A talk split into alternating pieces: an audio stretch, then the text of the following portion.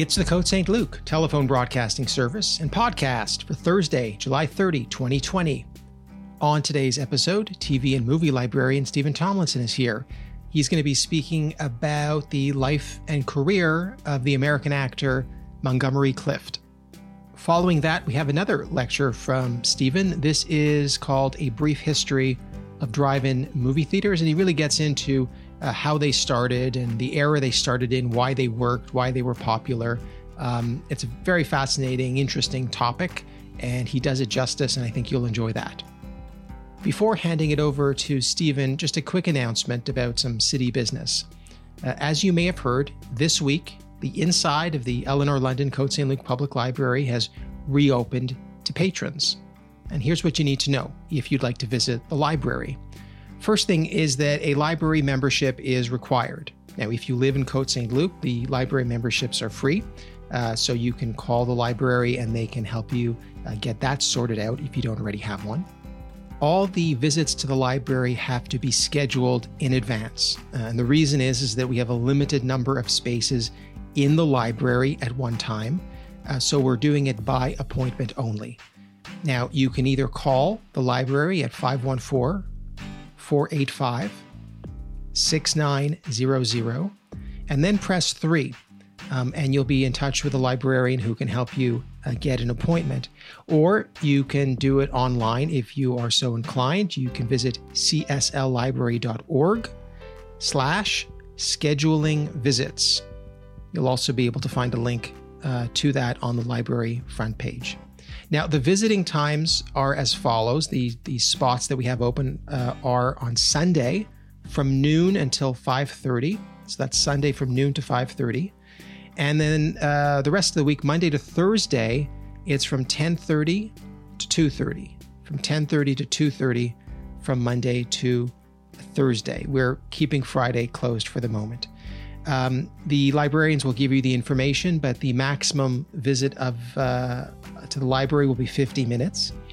You have to enter and leave from the back entrance of the library. So that is to say the parking lot side. Uh, and of course, you have to wear a face covering at all times and follow all the hygiene and physical distancing protocols inside the library that you're all familiar with. Uh, and there's also some arrows on the floor because we want to direct people to walk in the library in a certain way just to minimize um, the people uh, sort of coming into contact with one another as they uh, walk through the library. Uh, if you have kids and you're interested in the children and teen department, it is only going to be open on Sundays for now. Uh, and children under nine must be accompanied by an adult at all time. Uh, so that's the basic information about the Eleanor London Côte Saint-Luc Public Library. Uh, things may change as we go on in the season, uh, but for now, that is how we are proceeding with indoor visits. And I should also mention that we are continuing, we are continuing the um, sort of the drive-through service that we have, where people can pick up their books uh, from an exterior door in the back of the building. Uh, you can return books, you can pick up books, and you don't need to go inside the library. And for many people, that's the way they prefer to do it. And so we're going to continue that service uh, for the time being. Well, that's it for the uh, public service announcement about the library. Uh, and now it's on to the life of American actor Montgomery Clift. Here is Stephen Tomlinson.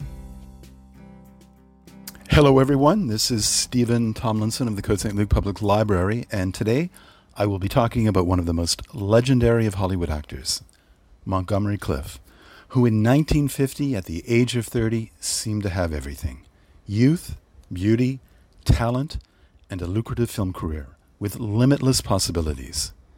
He had been nominated for an Oscar and would be again three more times, and though he never won, his performances have inspired countless actors, from Marlon Brando to Al Pacino and Robert De Niro and more. But he did not die an immortal idol like his contemporary James Dean, for example. He did not remain an enduring film star like, say, Cary Grant or John Wayne. In fact, he only ever made seventeen movies before his death at the age of forty-five in nineteen sixty-six, and so he is often forgotten. But really only by those who have never witnessed one of his indelible performances, each one marked by his exceptional talent, his vulnerability and intensity, and it has to be said, by his exceptional good looks.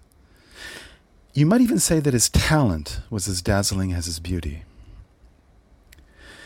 Perhaps with just a little hyperbole, the great Italian film star Marcello Mastroianni once said, "The true originator of the rebellious twentieth century anti-hero is Montgomery Clift. Not Marlon Brando or James Dean, but the restrained performer with the inner tension and those ancient melancholy eyes. His presence so unobtrusively strong that it lingered even when he was off camera," quote unquote. There are two pieces of accepted wisdom about Montgomery Clift. One is that he was a closeted gay or bisexual man who felt hugely burdened by his sexual orientation. The other is that his fateful car crash in nineteen fifty-six, which permanently damaged his face and left him in chronic pain, accelerated his alcohol and drug dependencies and seriously harmed his self-esteem. And both are widely thought to have contributed to Clift's premature death from heart failure ten years later. Montgomery Clift had the most earnest of faces, big, pleading eyes, a set jaw, and the sort of immaculate side part to his hair that you just don't see anymore. He played the desperate, the drunken, and the deceived, and the trajectory of his life was as tragic as that in any of his films, creating an aesthetic of suffering that has got it the way we think about him even today. But for five years, from nineteen forty-eight to nineteen fifty-three, he set Hollywood aflame. From the start, Clift was framed as a rebel and an individual. Nevertheless, stardom came almost immediately to him. When he first arrived in Hollywood, he didn't sign a contract, waiting until after the success of his first two movies to negotiate a three-picture deal with Paramount that allowed him almost total discretion over his projects, which was unheard of, especially for such a young star. But he had been stubborn, and if Paramount wanted him, they'd have to give him what he wanted, a power differential that would go on to structure the star-studio relationship for the next forty years. Sure, he was handsome, strikingly so, but those looks also made him something of a curiosity. Clift was moody, dark, and sultry, with a kind of smoldering appearance that made studio executives nervous. Indeed, he soon became a challenge for Hollywood press agents who felt forced to dispel perceptions that he was too pretty or not quite masculine enough. Edward Montgomery Clift was born in nineteen twenty, the product of an upper-middle-class family from Omaha, Nebraska, that lost all of its money in the Depression after moving to New York City. Perhaps for this reason, even at the height of his success, Montgomery Clift often had the aura of the penniless aristocrat. Reportedly, his banker father was bigoted and often abusive, and it's claimed that in scenes requiring rage or anger, Monty would dredge up his deep-seated resentment towards him. His mother, by most accounts, was a tireless social climber and a bit of a snob.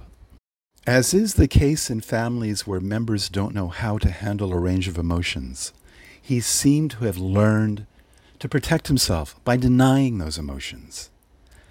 That denial, the inability to reconcile his feelings, and the burying of his own sense of self would lead to a life of constant inner conflict, summed up perhaps perfectly by what Monty once told the actor Robert Ryan. "When you think of me, think of two men, what you see and the one within," quote unquote. Ryan agreed. He said, "He was such a man of vast contradictions. Sober, he eluded himself with fantasies. Drunk, he became savage and scornful of any illusions," quote unquote. Unlike his two siblings, Monty always struggled in school, but found his calling in the theater at an early age.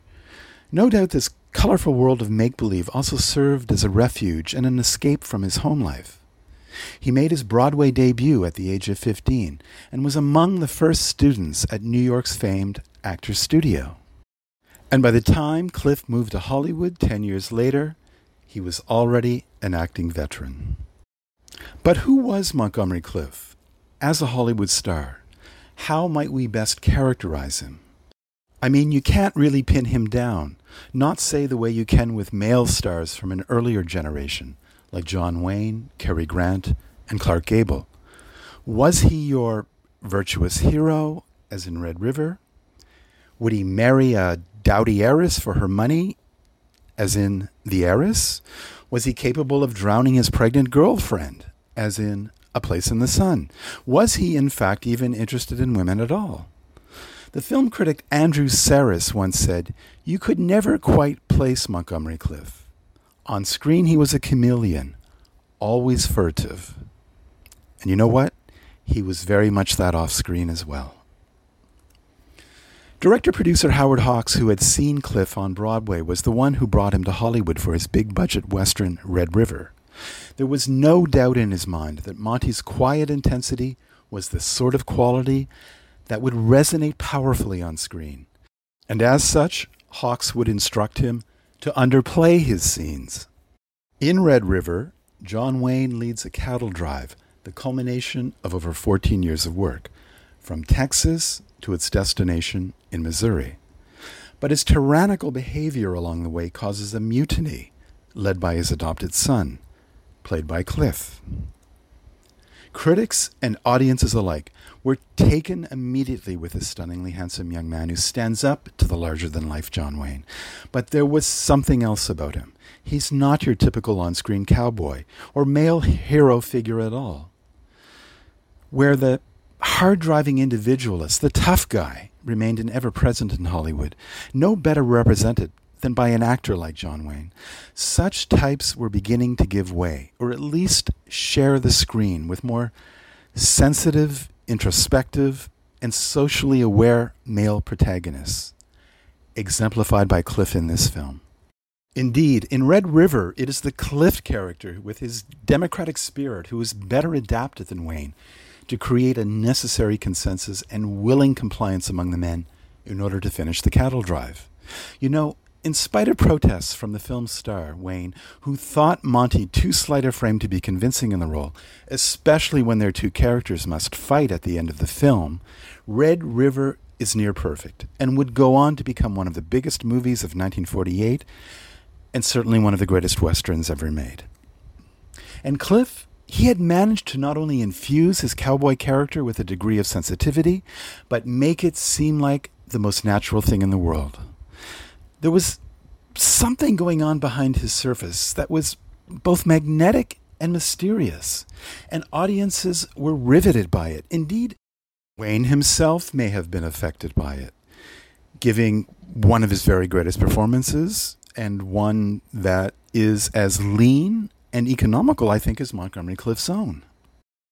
Monty would go on to say about his acting in this film, "I saw myself in Red River, and I knew I was going to be famous, so I decided to get drunk anonymously one last time."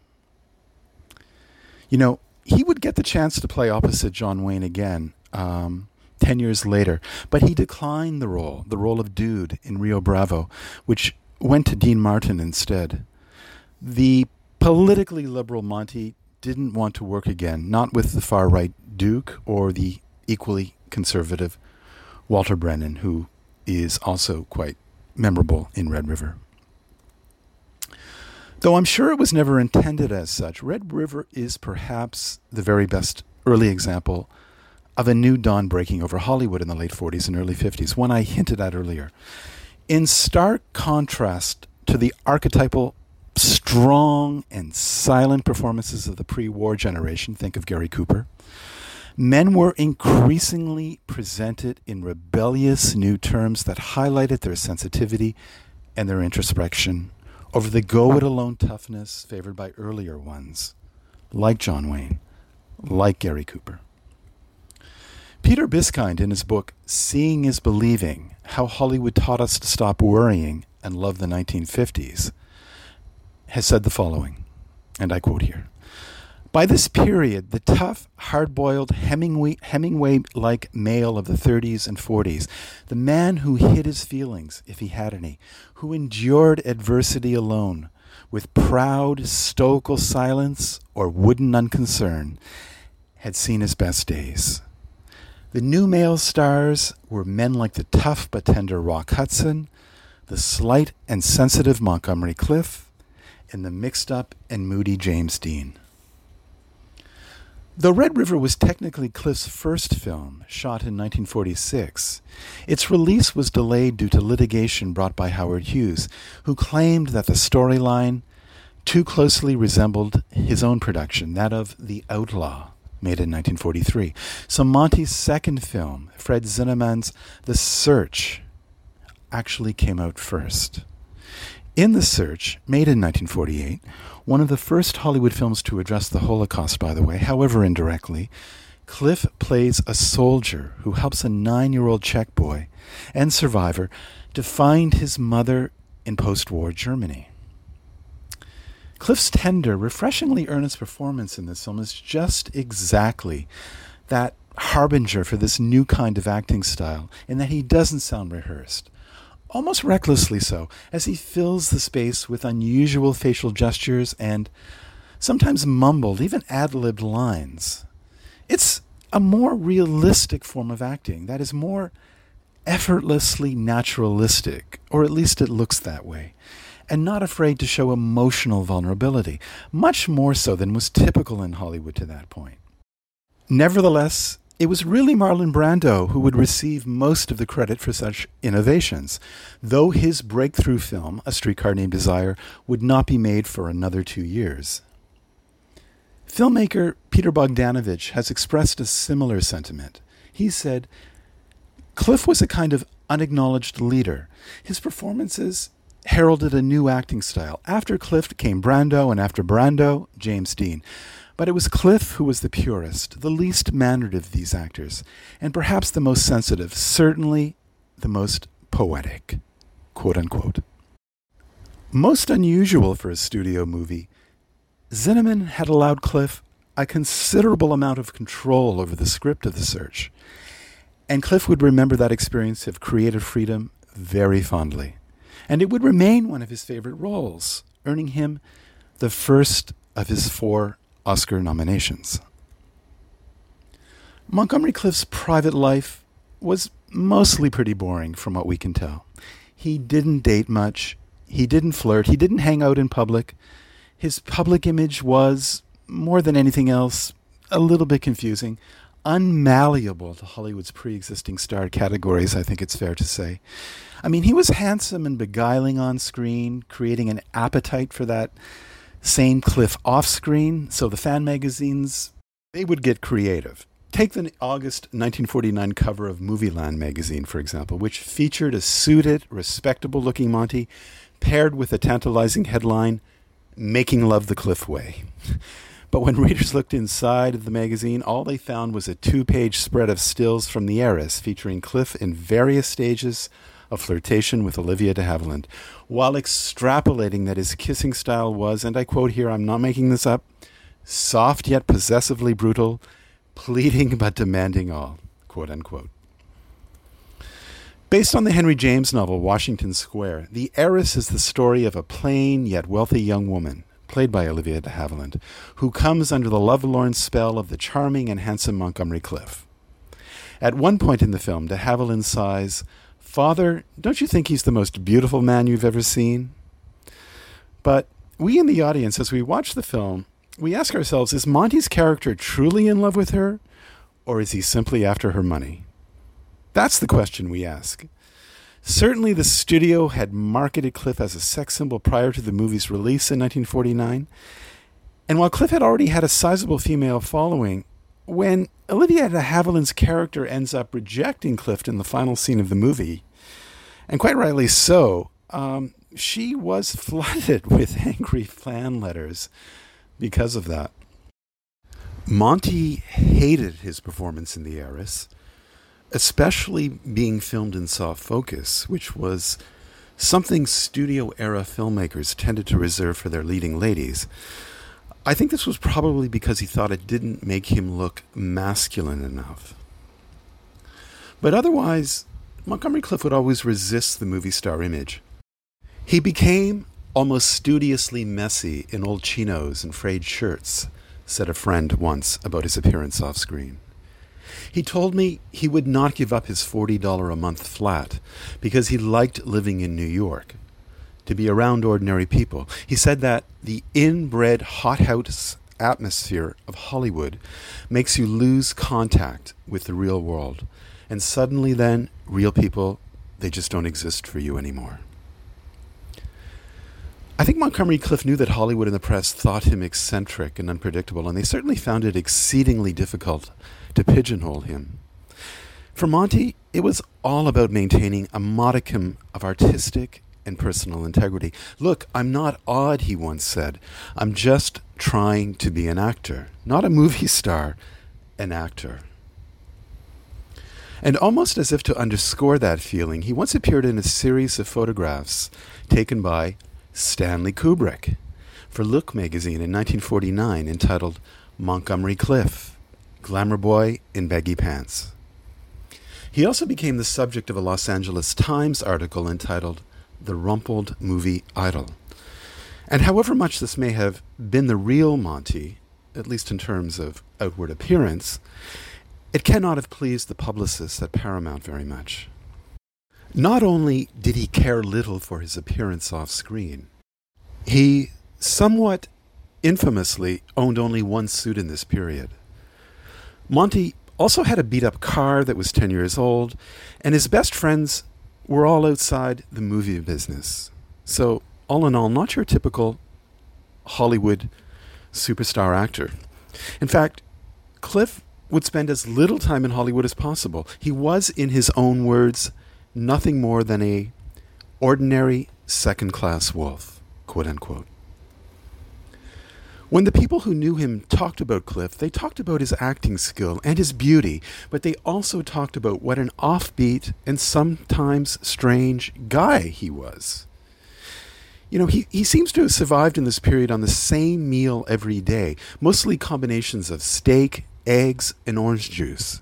And he eschewed nightclubs, instead spending his spare time reading Chekhov, classic works of history, economics, and even Aristotle, if you can believe it, whom he praised for his belief in happiness and the gentle art of the soul. And when he wasn't reading or exhausting himself in preparation for a part, he liked to go to the local night court and attend court cases just to study the humanity on display. Though I guess I can see how these things might have helped in the practice of his art, which was acting.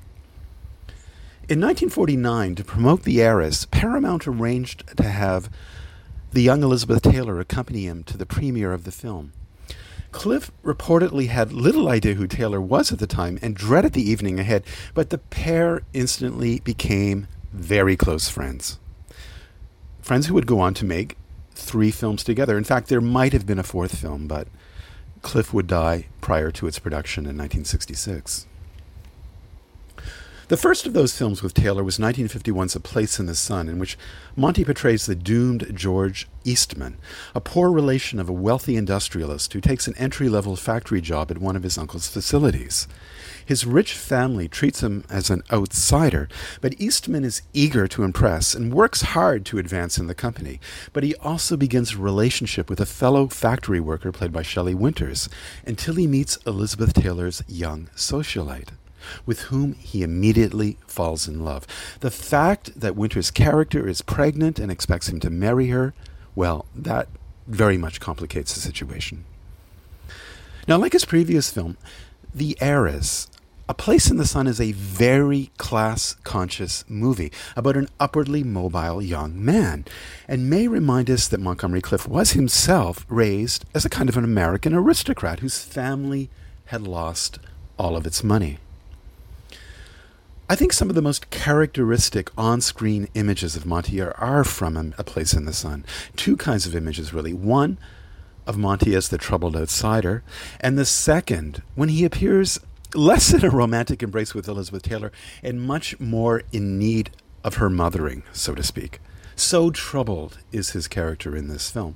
In fact, such scenes, I think, reflect a growing off-screen dependency on others, especially Taylor herself in the years ahead. Nevertheless, A Place in the Sun was a great success, and Montgomery Clift earned his second Best Actor Oscar nomination while establishing his reputation as one of the most important actors working in Hollywood. But A Place in the Sun would also receive special media attention due to the rumors and fan speculation that Clift and Taylor were dating in real life. But that was mostly studio-generated publicity that billed them as the most beautiful couple in Hollywood, quote-unquote, which both the press and the public ate up. And on the evidence of so many glamour shots from this period together, it is not hard to see why. They truly were incredibly beautiful together. Whatever the nature of their relationship, sexual or platonic, the connection between Clift and Taylor was immediate and lasting. And so what began as a cooked-up studio romance seems quite genuinely to have become a deep relationship of a kind. Indeed, Taylor once said proudly, if somewhat cryptically, "We loved each other in the most complete sense of the word," quote unquote. According to his biographers, Monty's most meaningful spiritual relationships were with women. He had a close friendship with a woman named Myra Letts, whom the gossip columnist tried arduously to frame as a love interest. But Clift's rebuttal was firm, emphasizing that they were neither in love nor engaged. They'd known each other for ten years, she helped him with his work, and, as he said, "those romantic rumors are embarrassing to both of us." He was also close with actress, stage actress Libby Holman, sixteen years his senior, who had become a notorious feature in the gossip columns following the suspicious death of her wealthy husband, as well as for rumors of lesbianism and her general practice of dating younger men, God forbid. Clift was so protective of Holman that when offered the plum role of the male lead in Sunset Boulevard, he turned it down, reportedly to avoid any suggestion that she was his own delusional Norma Desmond, using a handsome young man to pursue her lost stardom. The truth is, more likely, that Monty was deeply compartmentalized personally and carried on intimate friendships with a large number of people, each person feeling that they were the center of his world. "Monty led many, many lives," said friend Jeannie Green, "and we were each merely part of one of those lives." According to acting coach and close friend Mira Rostova, Monty had a, what she called, an underground existence. Monty was totally split sexually, she claimed. That was the core of his tragedy, she believed, because he never stopped being conflicted and he never stopped feeling guilty about being conflicted. He wanted to have a lasting relationship with someone. He tried to have lasting relationships, but he was unable to, quote unquote. Deborah Carr, with whom he would star in From Here to Eternity, put it more succinctly. Monty wanted to love women, but he was attracted to men, and he crucified himself for it. The unspoken public truth throughout his adult life was that Montgomery Clift was gay, or at the very least bisexual. Indeed, the public revelation about his sexuality did not even emerge until well after his death, in the late nineteen seventies, when two high-profile biographies revealed as much, though various writings from within Hollywood itself had earlier indicated that Clift's sexuality wasn't entirely a secret. Truman Capote, for one, in his unpublished novel Answered Prayers, had written all about it. But maintaining his career while circumventing his sexuality must have been very problematic for Montgomery Clift, as it was for some of his contemporaries, as well as for many actors in the past. According to one biographer, blackmail attempts had been made upon him, but that such attempts were dealt with by Clift's lawyers.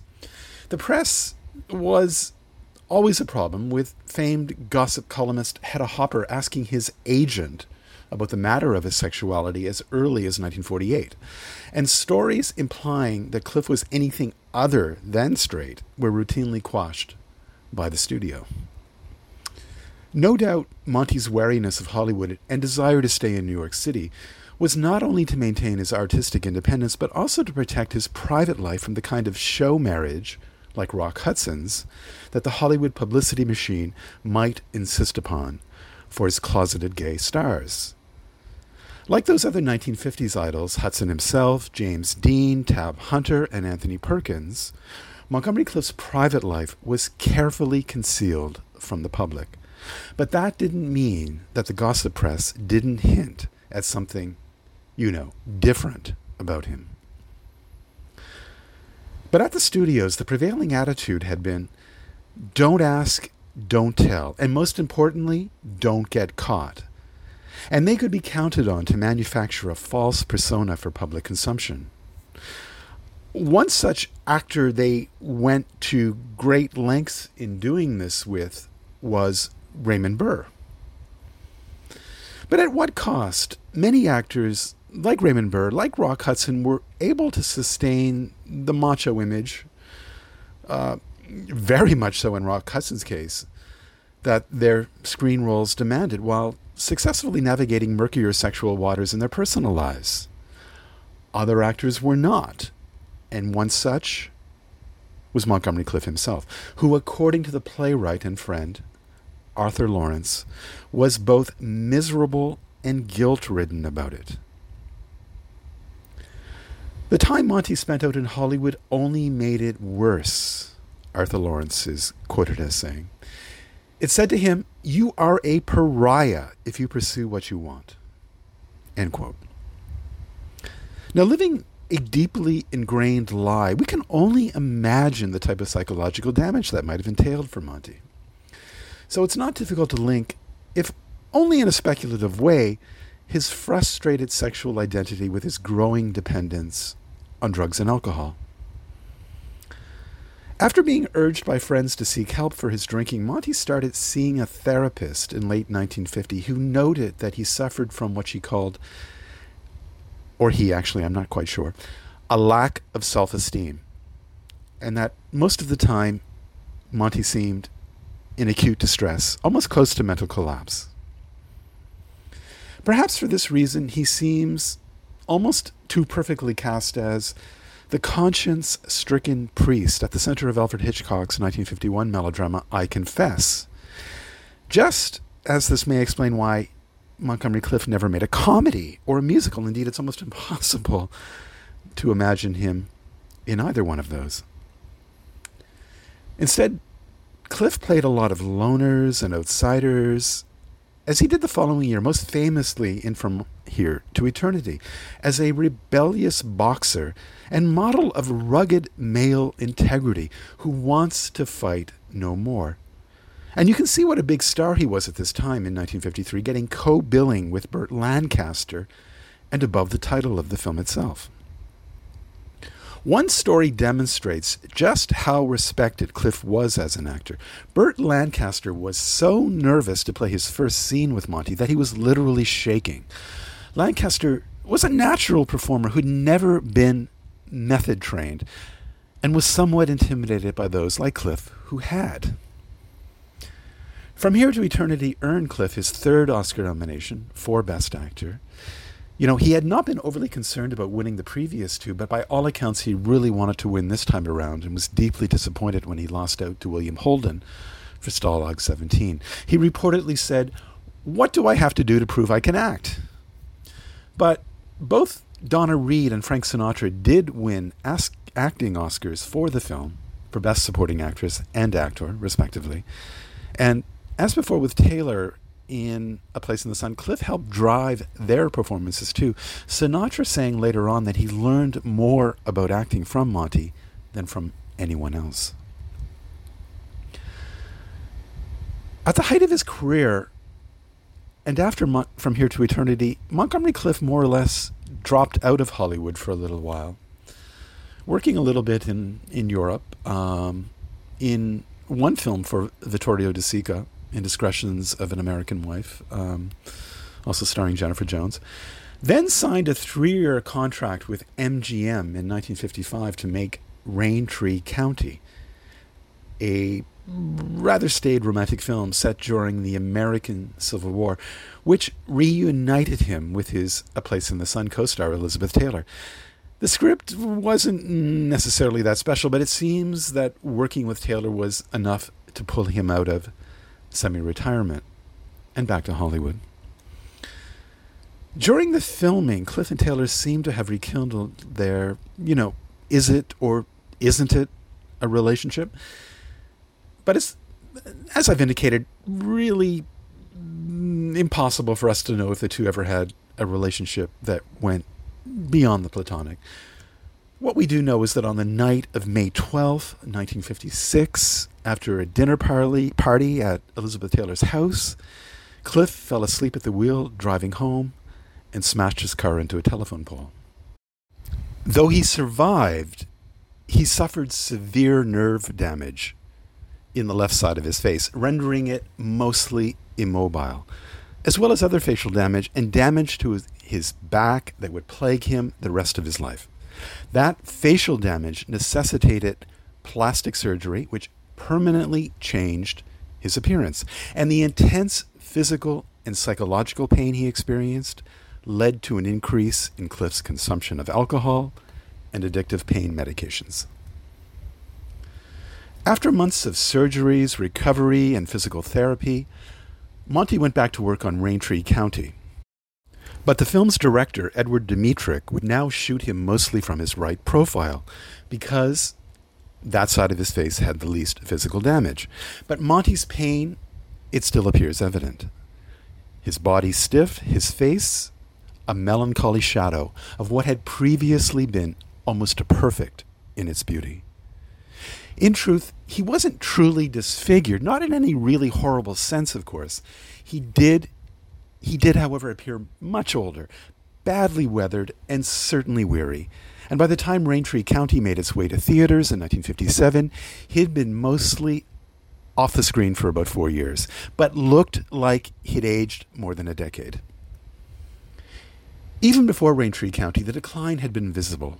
Writer and friend Christopher Isherwood had tracked Clift's decline in his journals and noted by August nineteen fifty-five that Monty was drinking himself out of a career. On the set of Raintree, the crew had designated words to communicate to the, each other how drunk Clift was. Bad was known as Georgia, very bad was Florida, and worst of all was Zanzibar. And all this wasn't just in the private record. In October nineteen fifty-six, gollum, gossip columnist Luella Parsons had reported on what she called Clift's very bad health, and of Libby Holman's attempts to clean him up. Other than this, his decline was never explicitly evoked, but on screen in Raintree County, it was there for all to see. In The Young Lions in nineteen fifty-eight, released just two years after the accident, it was all too visible again, especially the pain. Perhaps more than anyone else involved in the project, Clift had the most riding on the film's success. In a business where, as it said, you're only as good as your last film, it was very important for him to have this one be a hit. The Young Lions was his first real chance after the debilitating accident to prove himself to his critics and the public, as well as the studio chiefs, that he still had a future as an actor. And Monty seems to have poured his very life blood into his performance as a Jewish-American soldier during World War Two, and seemed confident that it would be the role to prove that he still had it as a professional actor.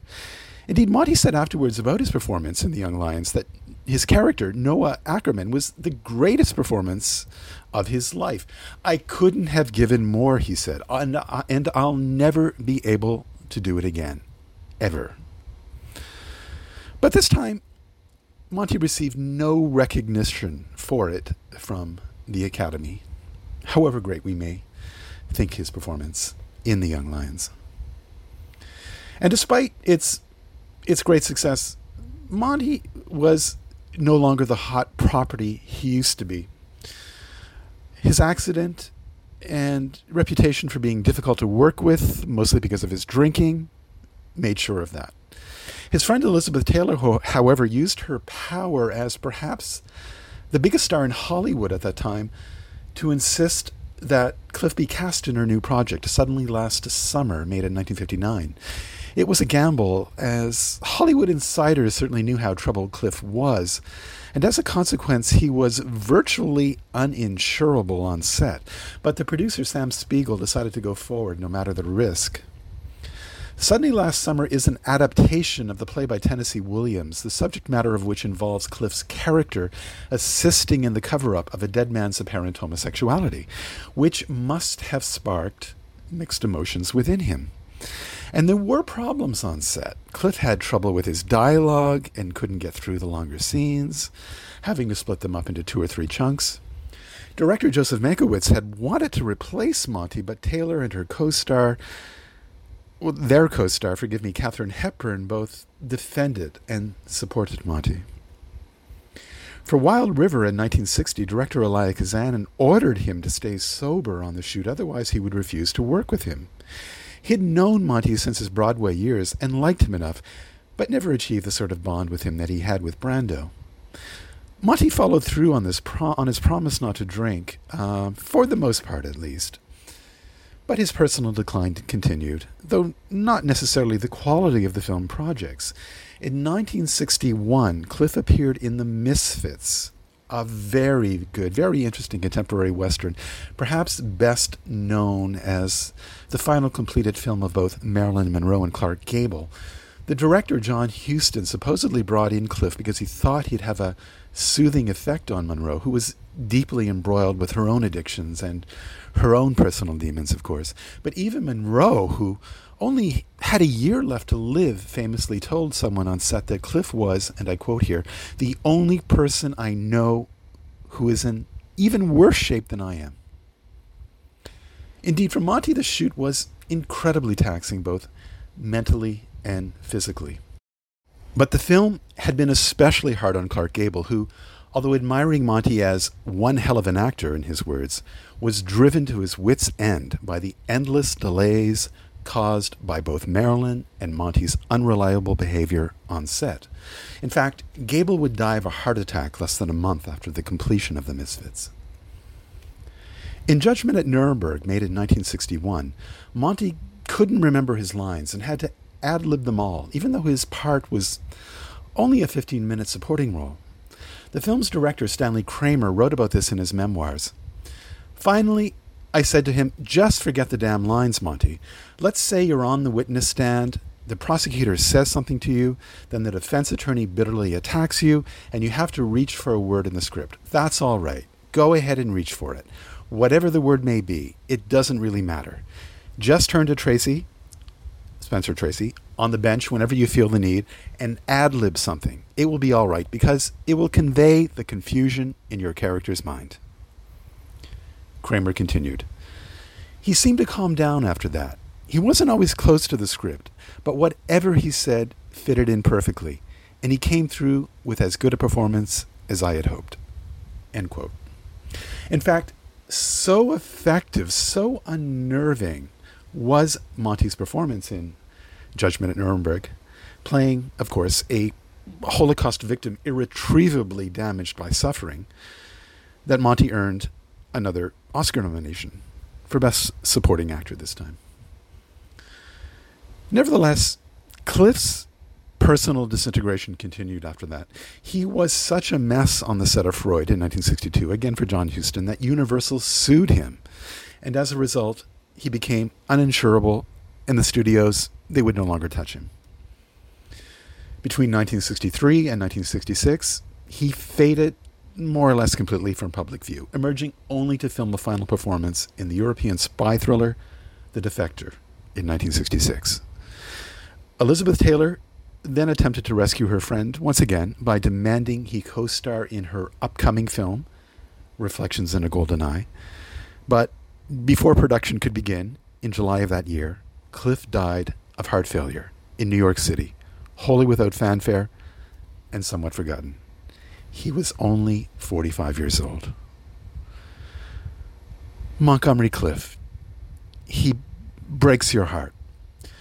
Aside from his earliest films, Red River and The Search, you can always see his pain, always sense his vulnerability on screen.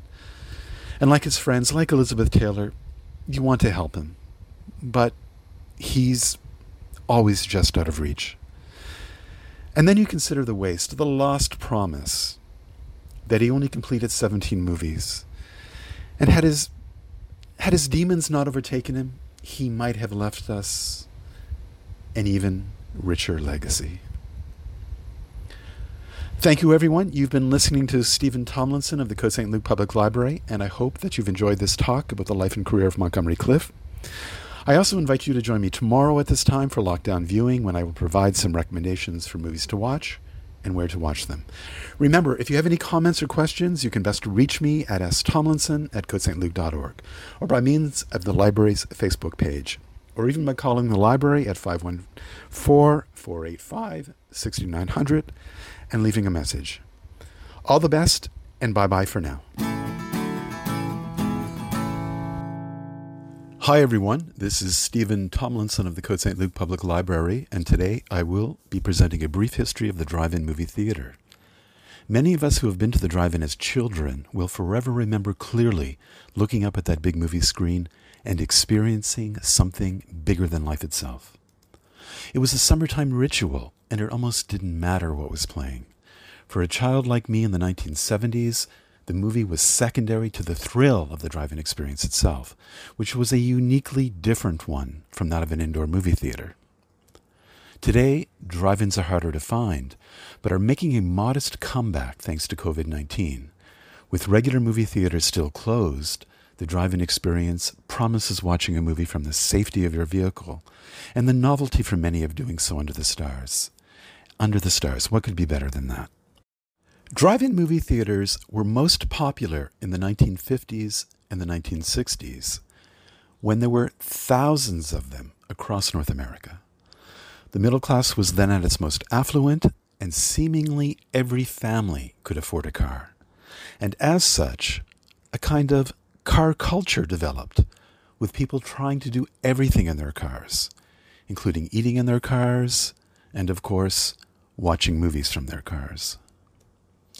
It's been eighty years since a New Jersey auto parts store manager named Richard Hollingshead hit upon the idea of the drive-in movie theater itself. The wonder of his concept, of course, as with all the world's greatest, most inspired, most life-affirming inventions, is that despite how obvious it seems now, no one had thought of it before.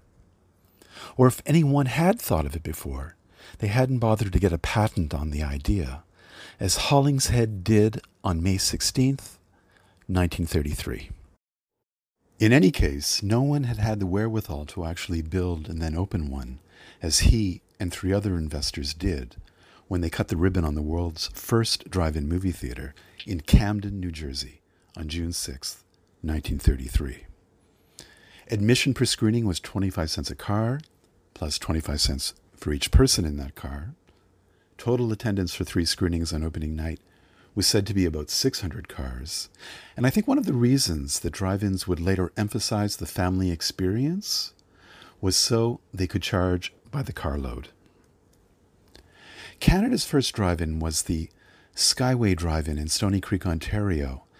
Comparatively speaking, we were very late to the game. It opened in nineteen forty-six.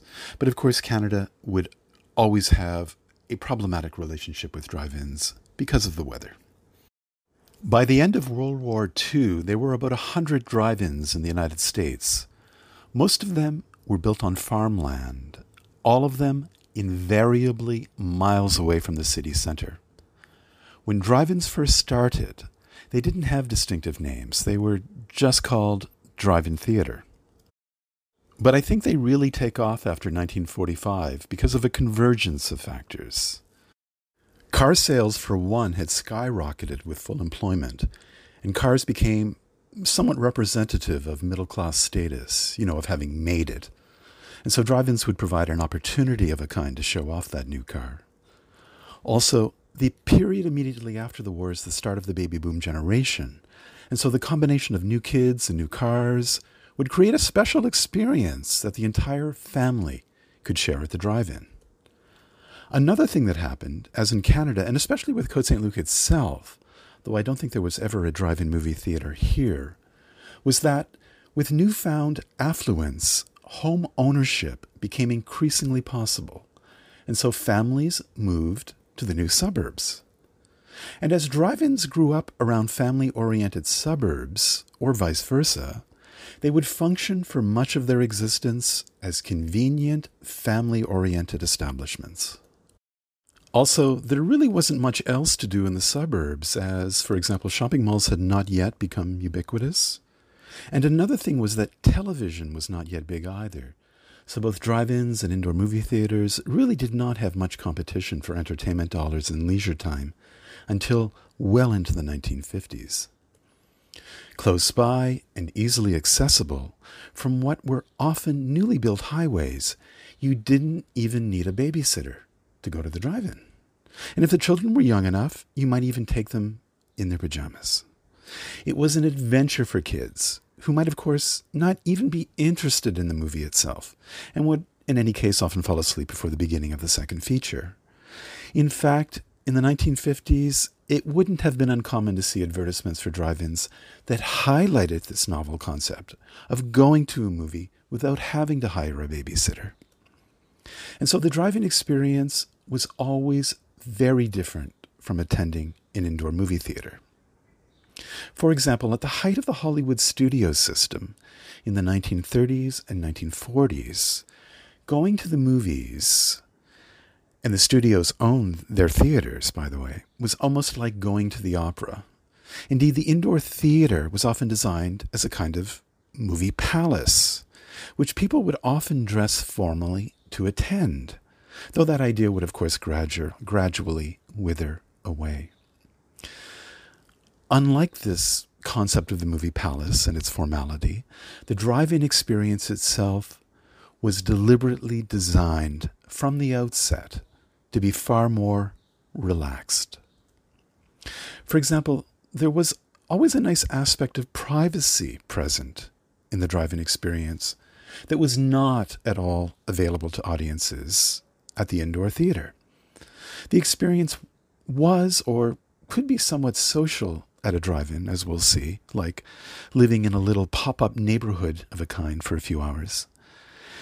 But unlike indoor theaters, you could speak openly in your car and not bother a stranger, for example, as you would in an indoor theater. Of course, sometimes the experience of the drive-in might be a little too private and a little too relaxed, and so by the nineteen fifties especially, they became increasingly popular with young lovers who might not have anywhere else to go. And to combat such wantonness, early drive-in theaters would often hire private security, believe it or not, to keep an eye on things in order to enforce that quote-unquote family experience that they wished to promote. And because they catered to families, they invariably had playgrounds, usually right in front of and below the huge screen, of which there was only one in this period, in part to encourage families to come early and to spend money at the snack bar. But the playgrounds weren't the only added attractions. Some drive-ins had bumper cars, some had go-kart tracks, others even had miniature golf courses and train rides for the kids. This was meant to be a complete entertainment experience.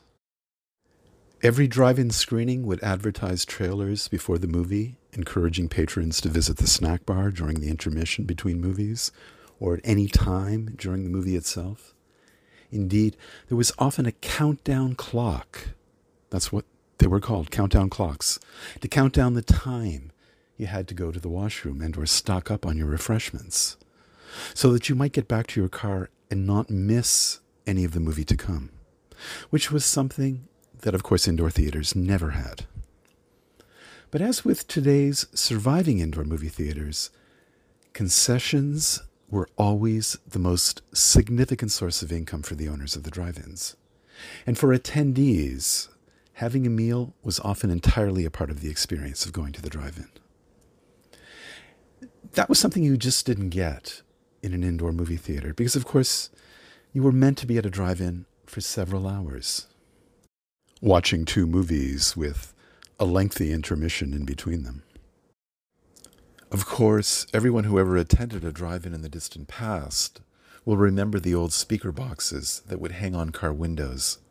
They were the ever-present icon of the drive-in theater, right up to the early nineteen eighties, when they were replaced with A M radio signals. You know, after paying, you would drive to an open space, facing the screen, and adjacent to which there would be a pole with that small wired speaker box that you would then detach and hang from your car window. But in reality, the sound produced by these speakers was very tinny and generally quite poor. And they were hard for the drive-ins to maintain, too, because inevitably the wiring would go bad and they'd have to dig up the ground, or even worse, the asphalt, in order to fix them. And that, that was a lot of work.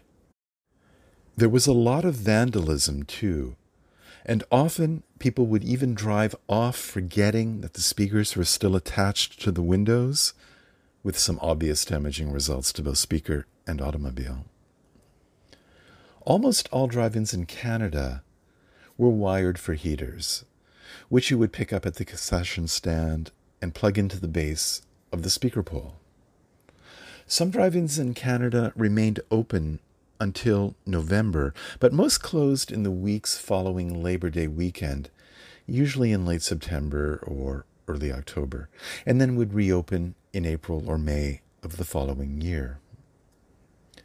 Originally, the drive-in screens were made of wood, which was coated with a highly reflective paint to better reflect the image being projected, usually from the same building that held the snack bar.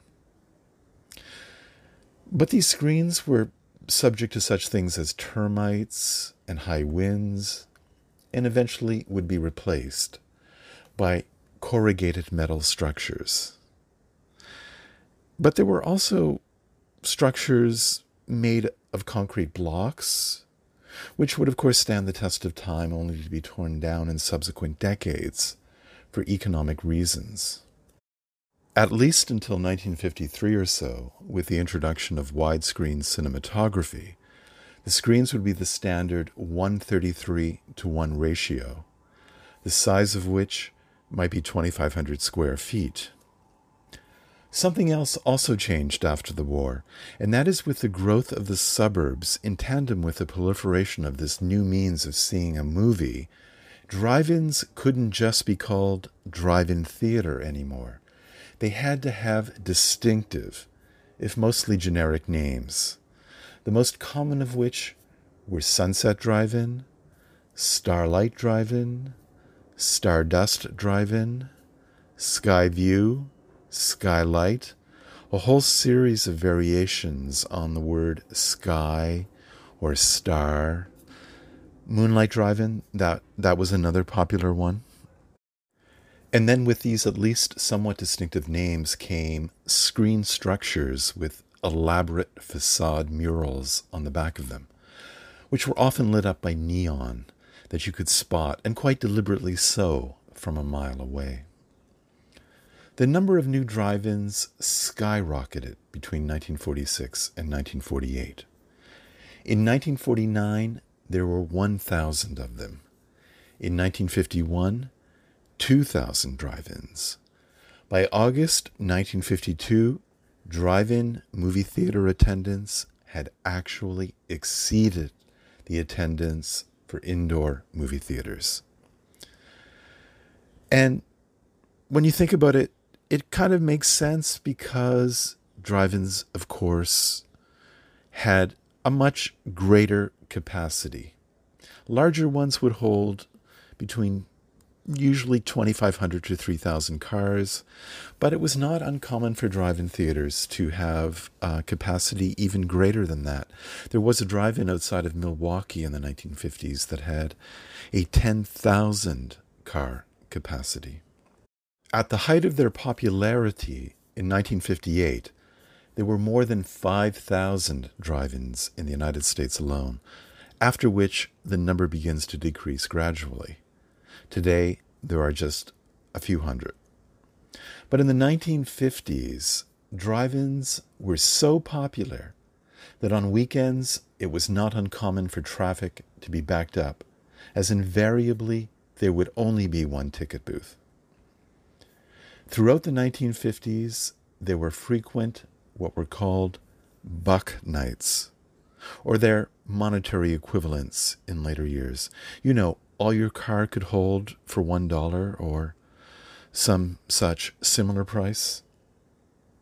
And sneaking into a drive-in, that, that would almost be a rite of passage for many young people. You know, usually in the trunk of the automobile, if you can imagine such a thing. Something else that significantly separated indoor from outdoor movie theaters was that most of the movie studios had owned their own exhibition chain of indoor movie theaters. But whereas every city had had a Paramount theater, there was probably never a drive-in movie theater called the Paramount. And that's because the drive-in theater industry was comprised largely of independent operators and a few regional chains that the big studios didn't want to give their new films to. And that's why drive-ins always played so many B movies and second-run A movies. The traditional studios had had a stranglehold on the exhibition of new films until well into the nineteen fifties. And because drive-ins could not get new movies until they were at least four to six months old, they would often show low-budget independent films and would usually run not just double bills, but even triple bills on Friday and Saturday nights that might go on from dusk until dawn. But by the late nineteen fifties, the competition from television would begin the long, slow decline of the drive-in, as at-home family viewing proved more convenient and cheaper than a trip to the drive-in or to an indoor movie theater for that matter. Now, by the early nineteen sixties, with families now more often staying at home to watch T V together, the drive-in really starts to become the domain of teenagers who want to get out of the house and away from mom and dad. And of course, the movies themselves begin to reflect the interests and tastes of this teenager youth market. I mean, for example, who can forget the classic I Was a Teenage Werewolf? This idea of the teenager really begins as a marketing concept in this period of the affluent nineteen fifties and sixties. For the first time in history, teenagers really didn't have to spend all of their free time working outside of school, and so a kind of distinct and popular teen culture emerged from which the drive-in was an important hangout. And as teenagers now have access to cars and expendable income, their main pursuit, like most teenagers in any age, is fun. And the drive-in, especially in the suburbs, was the place to go. And it even became a kind of ritual to do so. But why the drive-in? Almost like the contemporary shopping mall, teenagers might not have had other public spaces open to them in which to congregate and that were not under direct adult supervision, at least not ostensibly. You know, a lot of North American baby boomer memories of the drive-in are not necessarily of the movies themselves, the popcorn, or even the attachable speakers. For many, it was a place to fall in love. Teenagers had the environment of being in a car where it could be private, or at least semi-private, which of course facilitates romance. And for that reason, we still have the popular conception of the drive-in as being a place for young people to make out. I suppose that was always true, but never more so than in the nineteen sixties, when drive-ins began to become known as passion pits, quote unquote, where the human interaction from all the cars around you might be more entertaining than the very film itself.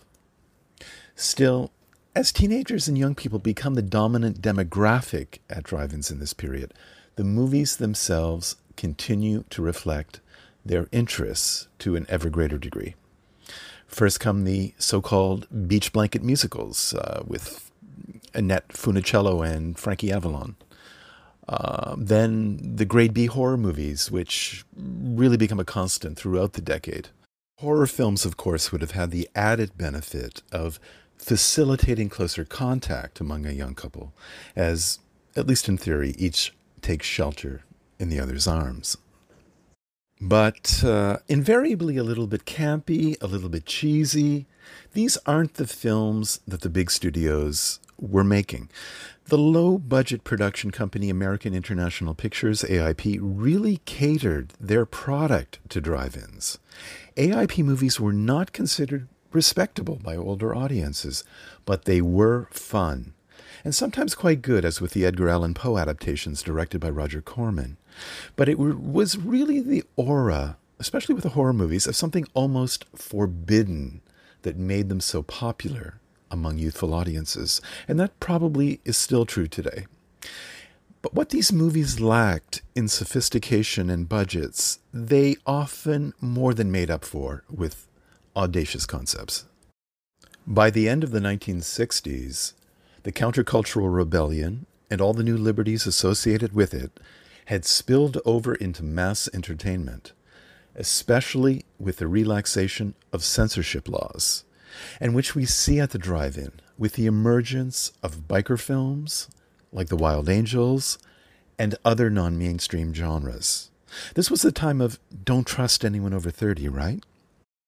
Topical issues like sex, drugs, and rock and roll were extremely popular, the movie Easy Rider being the paradigm here, as drive-ins were by now catering to not just a youthful audience, but an edgier one as well. All fairly tame by today's standards, but they did give drive-ins a very bad reputation among an older family values generation, which ultimately proved completely detrimental for drive-in business, as they were now not attracting families at all. By the nineteen seventies, movies were not only becoming edgier, but more violent too. Also, nudity was coming in, as was coarse language, and a general increase in more adult subject matter and sexual content. Another contributing factor in the decline of the drive-in was the energy crisis of the nineteen seventies, in which the rise in gas prices led to a demand for smaller, more compact, and gas-efficient cars. But there's just something not quite right about going to the drive-in in a compact car. I mean, think about it. You really need to be able to stretch out and remain comfortable, right, for at least a few hours. So the declining economy of the nineteen seventies really hit the drive-ins hard. Great, often vulgar neon lighting, which had always been a part of the drive-in iconography, was becoming a problem. Uh, one of which was that it's very expensive to keep up. Another thing is that city ordinances had begun to forbid or even outlaw the use of neon lighting as urban expansion encroached on what were once rural or semi-rural establishments. They were just too bright. Many drive-ins facing hard times in the nineteen seventies, like indoor movie theaters in urban centers, resorted to pornography to try and survive, but unsuccessfully in the long run, and certainly not without sullying the image of the drive-in theater, which had by then already become somewhat disreputable among middle-class audiences for their association with rebellious, youth-oriented movies. And so, ironically, by the late nineteen seventies, drive-ins had become the exact opposite of the family-friendly establishments that they had started out as. They were now in terminal decline, becoming run down, particularly those built in the nineteen forties and fifties. And they looked it, especially after the neon came down. After all, we're talking about an aging infrastructure that was by now, in many cases, thirty to forty years old, and old speakers that needed constant maintenance, and in any case, sounded very bad. And that was an issue, especially after Star Wars came out in nineteen seventy-seven, marking the advent of the blockbuster movie, which invariably had great sound. Another issue was the proliferation of shopping malls with the flight of retail stores to the suburbs, which also helped depress the drive-ins, as the inevitable multiplex movie screens that accompanied them now provided direct competition. Drive-ins in turn began mimicking the indoor shopping mall multiplex by adding multiple screens of their own, and any drive-in that survives today usually has three to five screens. Cable T V and the V C R further depressed the market in the nineteen eighties, as they did for movie theaters in general, but especially for drive-ins, because you now had an easy way to see a movie after it left the theater that had not been available before this. But inevitably, they just weren't cool anymore, with thousands having closed by the early or mid nineteen eighties. Today, there are about thirty or forty drive-ins left in all of Canada, almost half of them in Ontario. In Quebec, there are still a few, with the one in Saint-Eustache being perhaps the most notable, with five screens, room for twenty-five hundred cars, and movies in English on Thursday nights. Many of the still existing drive-ins are run by community groups, and they have weekend screenings only. But even when commercially run, as with Saint-Eustache, drive-ins have almost entirely returned to the family-oriented experience of the nineteen fifties, with only mainstream movies being presented on screen. You know, I suppose if we think of the drive-in today, mostly we think of it as a cultural icon of the nineteen fifties and perhaps nineteen sixties. If we see a drive-in depicted in the movies today, it's almost a surefire sign that the movie is set in that past. But because of COVID nineteen, we're also seeing something of a likely short-term reemergence of the drive-in. Because with indoor cinemas still closed, it gives people something to do, whether the family or a couple together under the stars, watching an outdoor movie. And hey, what could be better than that right now? Thank you very much. This has been Stephen Tomlinson of the Côte Saint-Luc Public Library. I hope you've enjoyed this brief history of the drive-in movie theater, and that you will join me tomorrow with Lockdown Viewing for movie and T V recommendations of what to watch and where to watch it. Take care, and bye-bye for now. Well, that is today's episode of the Côte Saint-Luc Telephone Broadcasting Service and Podcast. Thank you to our guests, and thank you to you for tuning in today. If you're listening on the two p.m. call-in, we have another special item for you. Have a great day.